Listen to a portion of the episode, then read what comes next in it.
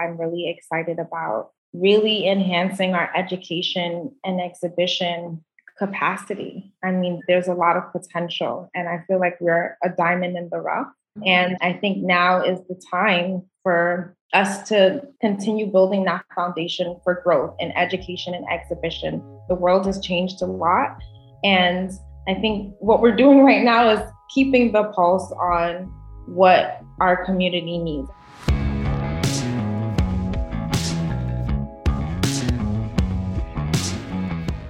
This is the Box Office Podcast. I'm Daniel Luria, the editorial director of Box Office Pro, the pulse of theatrical exhibition, joined this week by our deputy editor, Rebecca Pauly, and our chief analyst at Box Office Pro, Sean Robbins. Rebecca is a Mets fan, a team that won over 100 games and didn't make it past the wildcard round.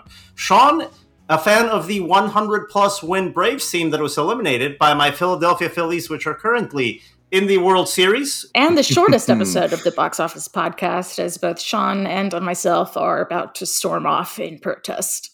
You guys had a wonderful season. You guys had a wonderful, irrelevant season that no one will remember, and that's fine. Listen, it's been 11 years since the Phillies made the playoffs. We were due one. Both of you guys have been to the World Series, your teams at least.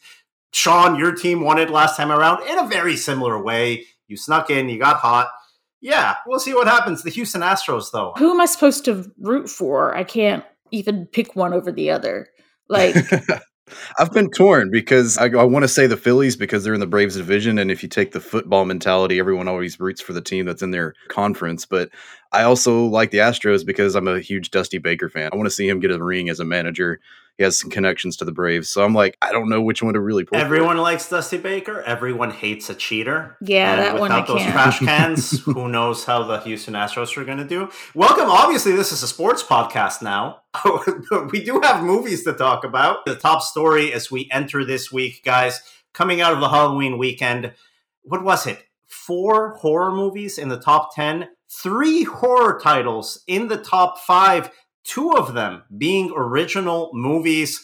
We've been begging for original IPs to hit theaters. Horror is really overperforming here. Let's start with that. Sean, what was your quick takeaway out of a weekend where we saw, yes, Dwayne The Rock Johnson's Black Adam repeat as number one, but horror titles really stick around in the box office? Exactly that. I think it's really telling that, you know, after a year of seeing so many horror movies kind of prop up this recovery, on Halloween weekend this year, 4 of them are in the top 5. And granted, we're not talking about these giant it level numbers from a few years ago, but in the aggregate, you look at the performance of all of these movies, it really speaks to, I think, how well this genre has been a foundation for bringing back moviegoers, especially young moviegoers under 35. Rebecca, you're a big horror genre fan. The titles that we have here in the top 10 are Halloween Ends, a legacy sequel, Terrifier 2, an ultra gory, let's say niche title. I think even among horror fans, it's really overperforming. And then 2 original studio titles. You've got Smile and Lionsgate's Pray for the Devil that opened up last weekend. What's your takeaway of where the horror genre is today in relation to these overperformances at the box office? Yeah, I mean, horror and comedy are always the 2 genres that have, you know, historically, I think just been better communally, have worked maybe less well if you're just alone sitting on your sofa. There's an experiential element to horror there where you have to be in a crowd, you have to share the laughter and the screams and all of that. And it feels like the horror movies coming out right now are a little bit more diverse than in many other genres. The titles that are out there in the slate right now, they're quite different from one another. There's not one that's too similar from the other. And as we talk about these horror titles, we know how enduring they are at the box office, but it's time to turn the page. With Halloween behind us, guys, we are squarely in the holiday season. Sean, that brings up the big questions that we have looking forward at the forecasting, not exactly for this coming weekend because there's not much coming out. We expect really to be business as usual. But the big date on our calendar is November 11th when Black Panther: Wakanda Forever hits theaters. Early screenings, early reactions have been overwhelmingly positive. There's even been whispers of this having a Best Picture potential. We always say it when we talk about the staying power of these Marvel movies. They have to connect with audiences to really hit those heights. How has your forecasting changed for the Black Panther sequel now that you know more about it? I think it honestly may not change a whole lot because we tend to bake in positive reactions more often than not with Marvel movies. Granted, this year has been a little bit of a hiccup with that because both Thor and Doctor Strange ended up being more divisive than has been typical for the franchise. But so far, so good. I think the fact that there was an expectation of this being a memorial to Chadwick Boseman, it sounds like that's really top of mind for everyone that has seen it so far. Obviously, I'm avoiding spoilers like a lot of people, and they can't even give out spoilers. So far, everything about the marketing is hitting the right tones. I think Disney is really going to amp up that machine here over the next week or so. And, you know, really, if we're talking about where it's going to rank in terms of the biggest weekends of the year, it certainly has a shot at perhaps being the biggest. So I think it has a fairly decent shot at topping Multiverse of Madness's $187 million opening. It could be a little bit on either side of that. Wouldn't even rule out potential at a $200 million opening with these kinds of reactions. It is a long movie, though. That's the one thing we're hearing is it's emotional, it's big, it's great, but it is long, and that will limit showtimes, especially in holiday season when matinees aren't going to be as strong before kids get out of school. So that's going to be something to watch for. But on the flip side, that can help staying power. That can help legs into Thanksgiving and Christmas. Now, Shauna, I want to ask you, if you look at the top five for this past weekend, you have obviously Black Adam and then four horror films. You can't just have the one big tentpole. With Wakanda Forever, I mean, what are the films that you see maybe having counter-programming potential? Because we can't just rely on Black Panther to get us through to Avatar and then Avatar to get us through, you know, a kind of a January doldrums of 2023. So what else on the calendar do you think could break through? Yeah, that's a good point. And this is still not quite a normal November. You know, we look at, I tend to see something like The Menu and Devotion and The Fabelmans and Bones and All, and She Said, all opening over Thanksgiving weekend, not to mention Glass Onion, which is another topic in and of itself. These are all movies that really need to add up to some sort of strong counter-programming angle. It's really hard to say which one is going to rise above the rest. I think something like The Fabelmans is interesting because it already has significant Oscar buzz and it's a Spielberg movie, but it's also a very personal Spielberg movie, and that's one of the litmus tests we haven't seen completely past in terms of prestige films coming back on a big commercial level post-COVID. This will be one of those, testing that. For Strange World, it's been a while since a kids movie has hit. Yeah, and Strange World, which for Disney looks like an interesting one. It's tracking, I would say, a little softly compared to things like Wreck-It Ralph and Frozen 2, but it's still a month, well, less than a month, a few weeks out from release. If it gets good reviews, and it's, you know, essentially the first big animated movie to open in several months, that could propel it through the holidays. And in December, honestly, I'm looking at Violent Night. That to me just screams like a sleeper hit for genre fans. Yeah, I think those titles are going to be compelling to see how they play out. We've also got that Whitney Houston biopic that I came out of Show East hearing fantastic things about that footage, so the early footage that's screened there. Sean, how are you looking at the forecasting this early on for I Want to Dance with Somebody, which I'm surprised they haven't been a little bit more aggressive with the marketing on, because that has $100 million potential, doesn't it? I think it does. And the marketing will be a big part of that. I would guess that they're holding off to let the Black Panthers and the Avatars get out of the way first and then really push that marketing spend right around the holidays. And hope that be maybe a film that really legs out into January, because it's also opening with the Puss in Boots sequel, another animated title, but an IP, which I think will be a really smart play around Christmas time.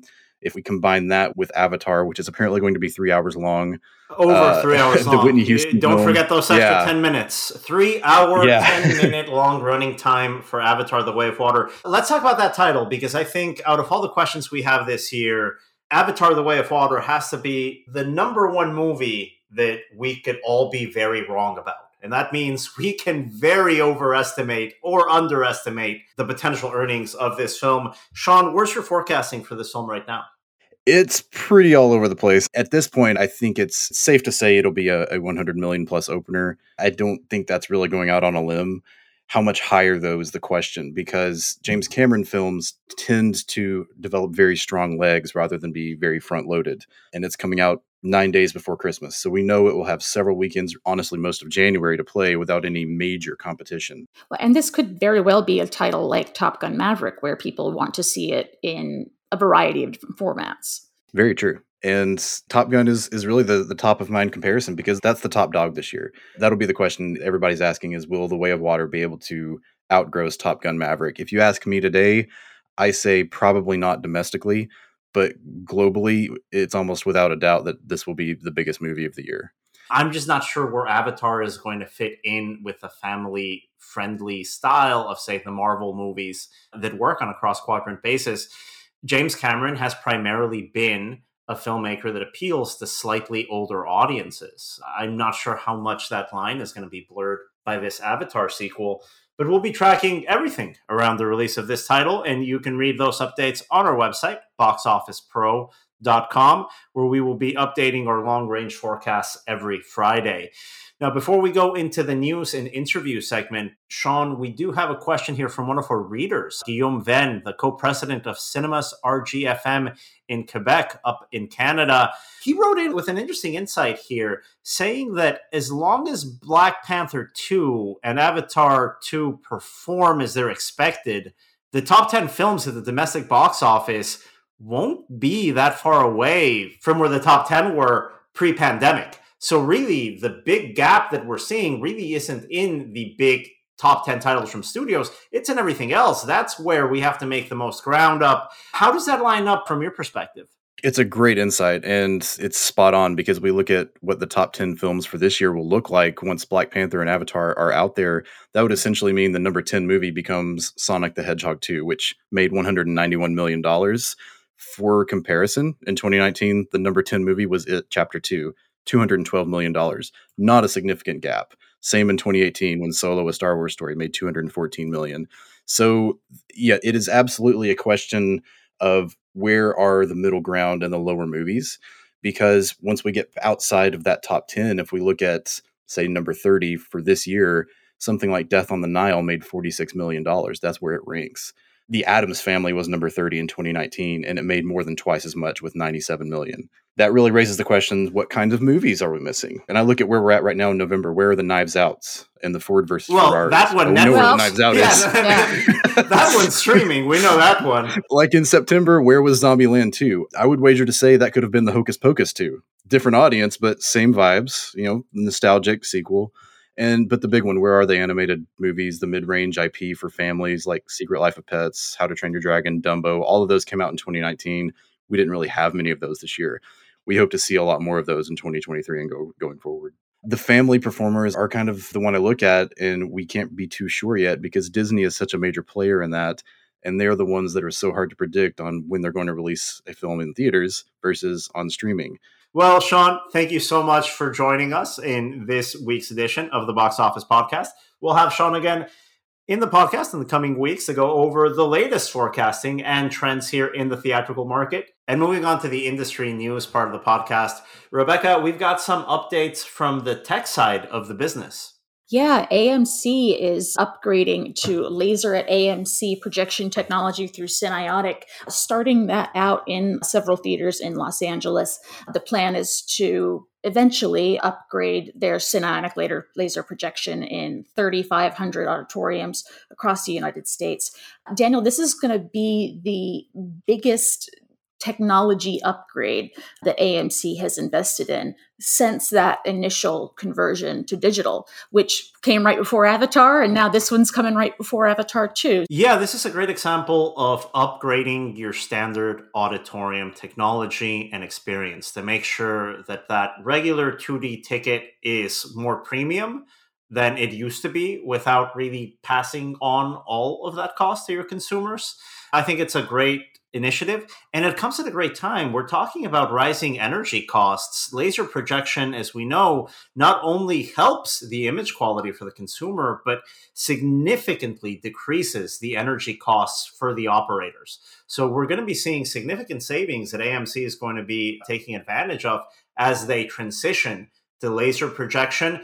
That's also going to be the case for Cinépolis, the Mexican-based multinational circuit, which is also going fully laser with Cinionic.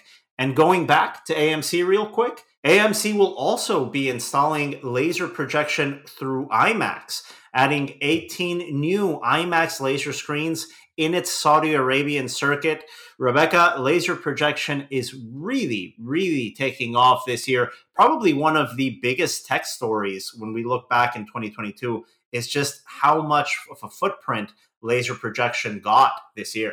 And we've heard that before. For example, a few weeks back, our interview with Cameron Mitchell, who used to be the CEO of Vox, a major player in the Middle Eastern market, he said, basically, you put any kind of premium experience in a theater in the Middle East, audiences just absolutely eat it up. So we'll see where this goes. I think that's going to be a big story that we're going to be following in 2023 in this industry. And talking about things that we're going to be following in 2023, we've got a new movie theater here in New York City, a new independent location from our colleagues at DCTV in Lower Manhattan. Rebecca, you spoke with three of the people on staff there. That's going to be coming up in our feature interview segment. Can you tell us a little bit about this DCTV Firehouse Cinema? It's a beautiful theater / event space, both inside and out. DCTV has actually been around for 50 years, since 1972. They're really heavily baked into their community and activism efforts and education efforts. And now they actually have a permanent physical screening location called the Firehouse Cinema because it is in an actual old renovated firehouse. Well, I'm looking forward to listening to it along with our audience here. Without further ado, here is Rebecca's interview with the team behind DCTV's Firehouse Cinema, coming to you after this message from our sponsor. The Box Office Company has developed the tools and services to empower you to take charge of your digital marketing, and we are committed to continuously evolve with the latest trends and provide a seamless moviegoer experience. We're excited to share our latest addition to the Boost ecosystem. Our food and beverage ordering platform streamlines the purchasing process, so concessions are always one tap away. Whether they'd prefer to pick up concessions at the kiosk or have them delivered directly to their seats, guests can tailor their experience and even leave gratuities for service that keeps them coming back. Contact us to get started at sales@boxoffice.com.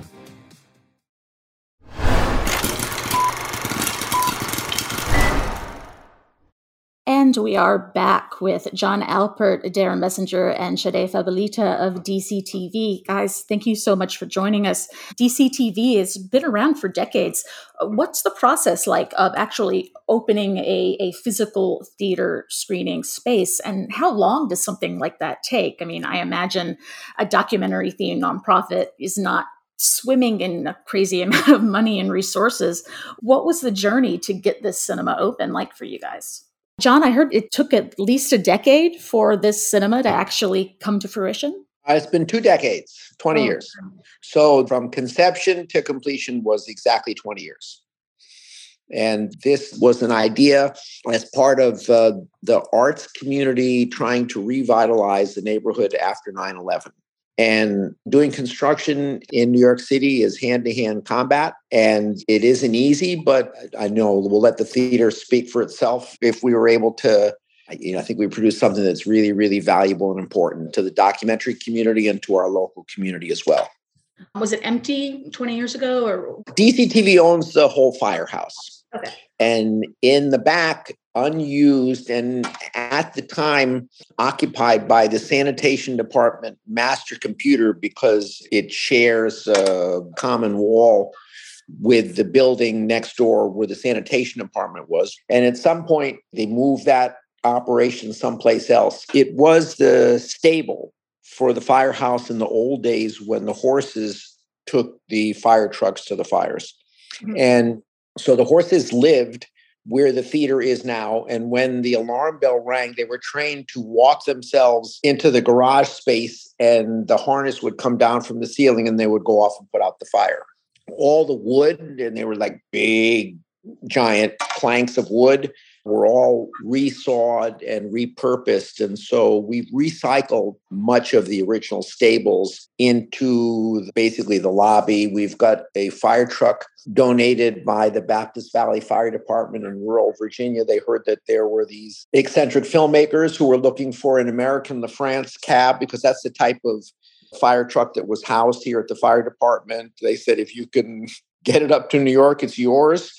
And so we've had a lot of fun. The other design element in there are these big slabs of wood that are lit with LED lights from behind. So it sort of looks like the Aurora Borealis in a forest as the movie's getting ready to be played. Those were all chopped down and prepared by Hart Perry, who was a very well-respected documentary filmmaker. So it's got documentary wood, firehouse wood. It was a lot of fun. It gives it a nice cozy vibe. It's like when people talk about pandemic projects, you know, some people like knitted sweaters, learned how to make pies, all of the decor. That to me, that was like John's pandemic project. And it's like amazing. He is credited for all of that, the vision of that space. I mean, yes, 20 years in the making, but in terms of the look and feel, it's pretty, because it's not even just the fire truck cab, but it's like the fire truck cab being where we're going to have local beer for concessions built in, you know, like all of these like kind of things that I didn't know John had the talent for that too, but it's really fun. We have some more ideas. The reality is that a single screen theater has a tough time surviving anywhere, but especially in New York. And if we're going to really have this thrive and support the community the way we want it to be, at some point, we'll have to figure out how to build a second screen. Mm-hmm. So we've got the design elements. We just need to start vacuuming money out of the theater seats in order to be able to fund it. Well, I think the reason why it winds up the way it is with the technical infrastructure, the quality of the picture, the quality of the sound, the fact that we want people to like, whoa, this is a really nice place to be, is that we are filmmakers who grew up on the streets and we built this for other filmmakers like us. And when we started, the best we could do, because there was no cable TV, there was no internet, independent filmmakers had no access to any type of television at all, no access to movie theaters. We bought a used mail truck for $5 and somebody donated 2 black and white TV sets to us. And that was our theater. We parked it on the corner of Canal and Center Street. And if people liked our movies, they stayed and watched. And when they didn't, and it was quite often, we had an empty sidewalk. And an empty sidewalk is a very, very cruel teacher, but it's a good teacher. And we really learned a lot about exhibiting and how to interact with the public. And it's this interactivity that we've tried to build into the theater with our modern technology. And so this, I think, has the best functioning and most sophisticated interactive system anywhere in the world. But we can connect to anywhere, any place, see anybody on the screen. But the real interesting thing is there's no feedback and there's no latency. And so it's like having the person in the room with you. And it's very, very exciting. The events that we've done so far, the energy level and the feeling of connectivity is really, really good. What we've done so far, there was a work in progress made by a filmmaker from Chinatown about the exploitation of home care aides. These are people that go to your grandmother's house and take care of her. They work 24-hour shifts. They only get paid for 8 hours. This was a documentation of these work conditions, the efforts to improve the work conditions, and people were calling in from their shifts in Queens and interacting with the audience. It was a very exciting live event. We also had an event that connected our cinema up with Korea. And we had live Korean translation, live sign language translations, and it really enhances the value of the films and promotes a discussion of them. Dara and I just got off the phone with people who want to have a documentary festival of Romanian films and connecting up a New York audience with an audience in Romania. It's just thrilling to be able to do this because we started DCTV to bring people together, to make them more powerful. And this cinema is a really, really important part of that. You're in such a vibrant, diverse area that has changed a lot over the last 20 years, like the rest of the city. How do you balance giving your community what they want versus your own resources, what you're interested in doing? I mean, like you say, you only have the one screen. There's so much opportunity there. Like, how do you winnow it down? Dara? I ask myself that every morning. We've only been open a month. But I mean, I think what's unique about this situation is that, you know, like what you said at the beginning, it's like we have this new thing. And at the same time, documentary production, education, and exhibition has always been a part of DCTV. It's just always evolving. And so now we have this, like, you know, it's like, what's the latest bright, shiny object? And the latest bright, shiny object is this incredible cinema. And yet people who know us and hopefully therefore respect us, it's like, that is built in and gets finer with age, right? And so we have so many communities that we're serving. So obviously our location, zip code 10013. So it's at the nexus of Chinatown, Tribeca, City Hall. That is our community. And our other community is documentary filmmakers from around the country, around the world, but specifically New York City. And now it's also our community is a general New York City audience where we have always been a place that there's different entry points. Oh, you know, like I know someone who was part of your youth media program, or I took a filmmaking class there, or I saw a screening back in the day. And the exhibition portion of it, you know, we are a center by and for documentary filmmakers, but this also allows us to connect to general audiences. So people that might not know anything about documentary filmmaking, and it's not about the form itself, but they're just like, oh, you're screening a film about beluga whales. I always want to know about beluga whales. And so it's like the community, it's constantly evolving. The spirit of DCTV that I like to carry out, that I feel like is very much aligned with my values. It's like, you know, documentary can be so many different things to so many people. It could be journalism, it could be art, and it is speaking truth to power. And so it's like, there is more documentary out there than I think a lot of people know about. And so it is a shuffling a lot of things. I try to work with nice people that are doing the right thing. And there is a matter of like, okay, is this just going to be like a participatory, like anyone can program anything? But like, if I'm the programmer, like how do I put my cap on and make sure we're like screening good content? It's also by like the type of collaborations that I tried to do. And I think that's a way of just getting people involved. We just had Think Chinatown, which runs this Chinatown Arts Festival. It used to be a week long, and now it's like a month long thing. And we were able to showcase some of their work in progress films, and then some like premiere of some new films during this festival. And that was just really special, and very much like we literally open our doors and all the seats are full, because that is, people can walk from their homes and come into our cinema. And then, you know, working with other documentary groups and organizations, we had a Vimeo program. We're going to be having a sneak peek of POV short docs coming up. It's just really nice that everyone, I get to continue the work that I was already doing with so many of these groups and organizations, but now they have nice comfy seats and the best technology imaginable that makes their work that much more valuable, because it's like we're taking something that maybe some people don't take seriously. We're taking seriously by putting it on a pedestal. And so that's kind of how I see the type of kind of collaboration and co-navigation of how to use this space. We're also serving as an extension of the programs we are already doing. So it's like, how could youth media, like working with the youth media program, like, do you guys want to start also learning about curation? Like, how do we get filmmakers in here taking our workshops, doing continuing ed to learn about finishing their films and having color services and things like that? So it's constantly just looking inward and outward at the same time. I mean, curation when it comes, you know, as relates to programming, and then just also other events and other, you know, community engagement that you do. Shadi, I feel like something that art house theaters can tend to struggle with is you want to be as inclusive as possible, but also you have to keep the lights on.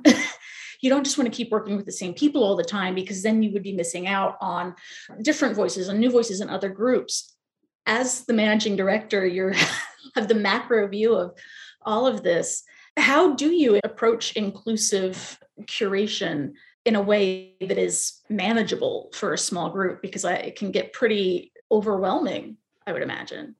That's a really good question. And one of the things that we have talked about is, as we're starting off with this new endeavor, there's going to be a period of trial and error. There's going to be a period of experimenting and understanding what the right mixes so that we have sustainability, and we're also making sure that we're focusing on our community. We're able to make revenue. We're able to have all of these things coexist. And so right now what we're doing is we're programming what we're going to do. As Dara was saying, in terms of reflecting inward and outward, we're going to be assessing, like, how does this mix work? This mix where we have this many private events, this many community screenings, we're looking at those things and making those evaluations so that we can come up with the right mix to be sustainable. So it's definitely an experimental phase for us where we're monitoring and we want to make sure that we're tackling all of these areas. So far, I think we're doing a really great job. I mean, there have been so many people that have been on the DCTV journey in so many different ways that are still with us. Like Dara said, they may have come to workshops and now they're joining us for these screenings. They may have participated in DocuWork in Progress Labs. They may have participated in the youth media program or been on our productions team in the past, and now they come and support the cinema in different ways and tell other people. So we have a lot of people that have been on the journey with us and a lot of community partners who now are coming, like she mentioned, and saying, hey, can we do this? And we're fulfilling all of those needs. And the great thing is that we have time, right? So if we can't do something now with someone or a group, we can always do it in the future. So we have nothing but time. So it's nice because we sort of get to start off with this strong debut of all of these people that we have relationships with. And we can say, yeah, it's not just about us at DCTV. It's about these people that we work with, these other nonprofits, these independent filmmakers. It's about them, and we can showcase their work. And also with all these new requests that are being filled in, there's nothing but time. We plan to be here for a while. And so I think that it's something that we're going to just continuously assess. I don't think it's going to be perfect, but we're definitely keeping our eyes and ears open, because when we started this, we had very specific goals. And a big part of that was community building and being able to provide the space and resources for the people that we serve. And as Dara said, that community is expanding and expanding. So we're trying to also keep our pulse and understanding what the needs are so that we can be the ones providing those resources. Yeah. I mean, John, as someone who's been with this from the beginning, it sounds like it's a real core part of the mission to not let go of that historical continuity. You want to bring new people in and bring new people into the community without alienating maybe the people who were there before. As someone who's been on this journey from 20 years and seen the evolution and seen DCTV grow, what's been your experience with that? You won't want to get stagnant, but you want to respect the people you're working with. So DCTV has a culture that is, I hope in a constructive way, relentlessly self-critical. And Dara and Shadi are going to nod their heads because they know what we're talking about. And it goes back to the early days of the mail truck on the sidewalk when we played, this is what a great film this is. We're the only people that have gotten into the sweatshops, and nobody stays to watch the film. They all go to the subway. Something's wrong. And so we've always tried to assess the work that we're doing, whether it's with our classes, whether it's with the documentaries that we make, and always try to make them better and better. And as we were designing the theater, this was also our concept. To be blunt, the initial design by the architect was underwhelming. And I don't want to see a movie in a place that's like sterile like this. And we have all been in those type of theaters in New York City. I want to be in a place where I feel like I'm being celebrated as somebody who was interested in documentaries. Documentaries are being celebrated. Nobody cut corners on the equipment. This is the best sound, the best picture. And that's what it's like, our field of dreams. We built it. Is anybody going to come? And, I was sitting by the door, and an Academy Award-winning filmmaker comes in, looks at the picture and gasps and goes, oh my goodness.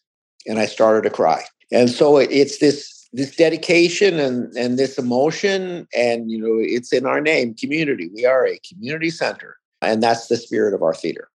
So you've been open for a month now. What are your ideas moving forward? Because I imagine you're opening this space, any list you had in your head of, now we're going to do X, Y, Z. And then the theater actually opens. I imagine that you need to do some course corrections. What are your plans for the theater over the, let's say, its first year in operation? From a programming perspective, Dara? I mean, John is like he's the king of analogies. He's very good at having different analogies for every emotion. I would say, I've been saying a lot that right now I feel a little bit like a wedding DJ, where we have to take a lot of requests. We're listening to the community.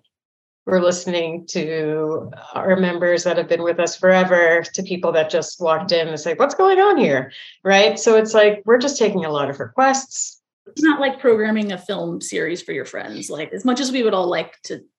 Right. But at the same time, so my dreams and hopes, are planning out that, right? Right now, we just open our doors. Everyone's like, ooh, I want a seat. I want a spot. It's also award season in the industry. So people, because we're in New York City, they're like, we got to get our film to a New York City audience.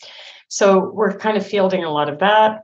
We're a single screen. We are just trying to put as much as we can there. And then I think a lot of the more intentional curation and type of thematic series and different type of, just like the structure of how things are housed. That's something I'm constantly thinking about. I'm really confident that in a year, we're going to just really, that is going to start cementing, where in all of my time at DCTV, there's never a moment where it's like, oh, we're out of ideas, never. Right. And so what a great problem to have is that there's just so many ideas. And I'm so grateful that I have a managing director that says we have time, so it's like just to kind of pace ourselves, because I've been doing that and having imposter syndrome, being like, oh, my God, we've been open a week. Why aren't we doing this? We've been open 2 weeks. Why aren't we doing that? And now it's like, OK. And so we have to constantly be checking in with ourselves, where I'm like, John, it's a great idea. And let's revisit it in 3 weeks, because how to pace ourselves right now with so many ideas. We never have a lack of ideas. And I'm just hoping that more and more, as a single screen, as we start, especially, it's like we can have intentionality of all these things that we want to do. And we also are going to make space to be reactive, and things happen in the world. We are a community center. We have to be aware of what's happening in our community and make space for conversations and for viewings, and adapt to what is happening with the rest of the organization and with our times. We are not out of this pandemic as much as we hope we are. It is pretty amazing to be able to get together physically in space. And sometimes I'm still because it wasn't just we opened the cinema. We also opened our doors after being closed and virtual for so long. And so it kind of feels like a rebirth, I just wanted, for Shadi, from a managing director perspective, your first year, understanding it's got to be a marathon, not a race. What are you excited about implementing or helping to bring into being that maybe you haven't been able to do before? I view moving forward, as Dara said, sort of this rebirth and this really big transitional moment for the organization. And so I'm really excited about really enhancing our education and exhibition capacity. There's a lot of potential, and I feel like we're a diamond in the rough. And I think now is the time for us to continue building that foundation for growth in education and exhibition. The world has changed a lot. And I think what we're doing right now is keeping the pulse on what our community needs. I just had a meeting with a workshop student talking to me about, what she's interested in learning, what she wants to do. I think, and I speak to youth media students all the time, and I'm hearing about what they're interested in learning, what they want to do. And I think there's just a lot of potential to really develop both of those areas. And so I think with exhibition, we have our pretty folding seats, but now we have this beautiful space. And we want to do the same thing with our education side as well. We want to be able to build those resources, be able to teach, have a diverse set of curriculum where people are learning different types of skills that are relevant to this time. So just continuing to build in those areas are really, those two strands are very, very important. Thank you to our colleagues at DCTV. If you have the opportunity to check it out in Lower Manhattan, it really is a beautiful theater. Thanks as well, of course, to Daniel Luria and Sean Robbins. The Box Office Podcast airs a new episode every Thursday. We hope you will rate, subscribe, and tune back in next week. The Box Office Podcast is co-produced by Record Edit Podcast and The Box Office Company. Thanks as always for listening, and have a great rest of your day.